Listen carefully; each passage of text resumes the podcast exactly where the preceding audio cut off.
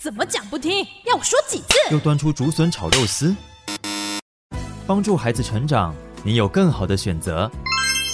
亲子教养 Easy Go，家庭关系不受挫。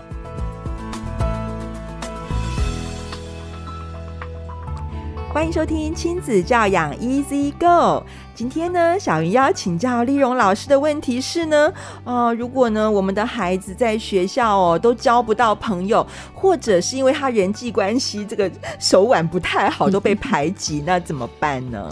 好，我们先来说说这个交不到朋友的状况哈。呃，小云是医生嘛，所以很清楚，如果一个爸爸妈妈带着孩子进来，然后呢，医生就问他说：“哎，呃，孩子怎么了？哪里不舒服？”然后爸妈直接说：“医生，他不健康，请你处理它。”哇，这好难，这问题是无法。处理他一定要说说是他怎么个不舒服哈，其实交朋友也一样，你要先帮助孩子厘清原因，才能够对症下药。所以我把这个。原因呢、分成两大块，一个是孩子自身可能是有一些真的需要去补强的地方，第二个是他的环境，特别到了青春期，其实环境也是一个很重要的一个因素啊。好，那我们先回来讲孩子的部分。我讲孩子呢有两种，一个叫不为，第二个叫不能。什么叫不为？就是啊，我就不想交哎、欸，我就不想交朋友啊。那我要说，其实交朋友的需求有很大的个别差异，有的孩子终其一生，他只需要。一两个好朋友，他心灵就超级满足了。有的孩子需要的是叫三五好友可以成群结伴，有的孩子需要的叫一大群，他叫做社交天王或社交天后型的。其实我们都看到这三种类型，它各有各的好处。那人缘超好的孩子，你以为很好吗？其实我们就发现，他花在人际交往，每天都在想他的生日快到了要送什么好，他耗很多时间在那里。所以相对的，反而对个人的潜能的发挥其实比较少的。那最重要都只有一个，叫做到底有没有困扰。所以不要看说，哎，孩子怎么讲不出几个朋友的名字？如果他讲得出来，而且这几个朋友跟他真的还不错，其实爸爸妈妈。不用太担心，那除非就你看他真的一个朋友也没有，而且他会抱怨或他会很难过，那这就真的要处理哈。好，那我们在讲，这是有一种状态是先了解孩子到底是他是真的不需要那么多朋友吗？那第二个叫做他很想要朋友，可是他不会呀。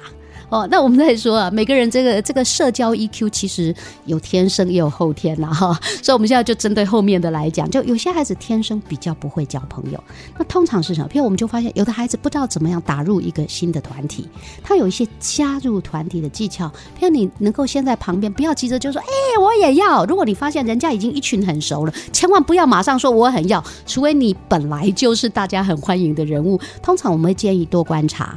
多了解这个团体，如果你想加入他的习性，然后在必要的时候提供他，哎，他们需要的资讯或者他们需要的资源，然后再请求加入，通常就就会成功啦。好，OK。那另外呢，有些孩子是不也不会察言观色，所以我常讲，哎，看不出人家的情绪状态，或者不太能够区辨人家的意图，到底他是好意的还是恶意的，或者有些孩子叫不懂社交潜规则。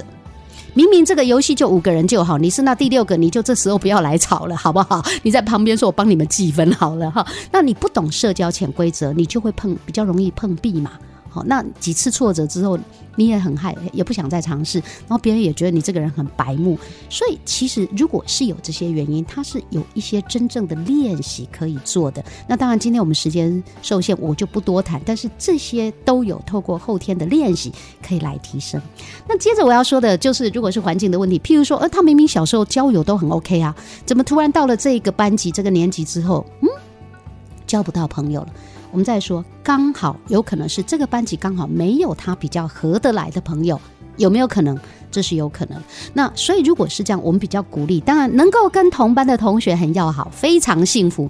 但是如果同班没有太要好的朋友，那你让他有多元的交朋友的环境，譬如多一点的社团或者社区的活动，或其他跟呃上下不同年龄的人交往等等，这些都可以弥补这个不足。好，也降低伤害。另外，如果真的这个他现在所处的团体实在风气太不好，也就是说，有些班级真的已经恶霸形成了，排挤已经在了。我在这里还是要说，这种问题是需要介入跟处理的。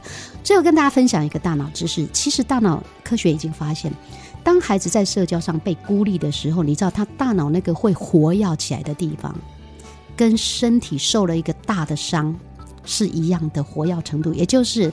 他一样痛，只是我们看不到，所以千万不要忽略孩子这种心痛的时刻，他需要我们的帮助。是，谢谢老师的解惑哦。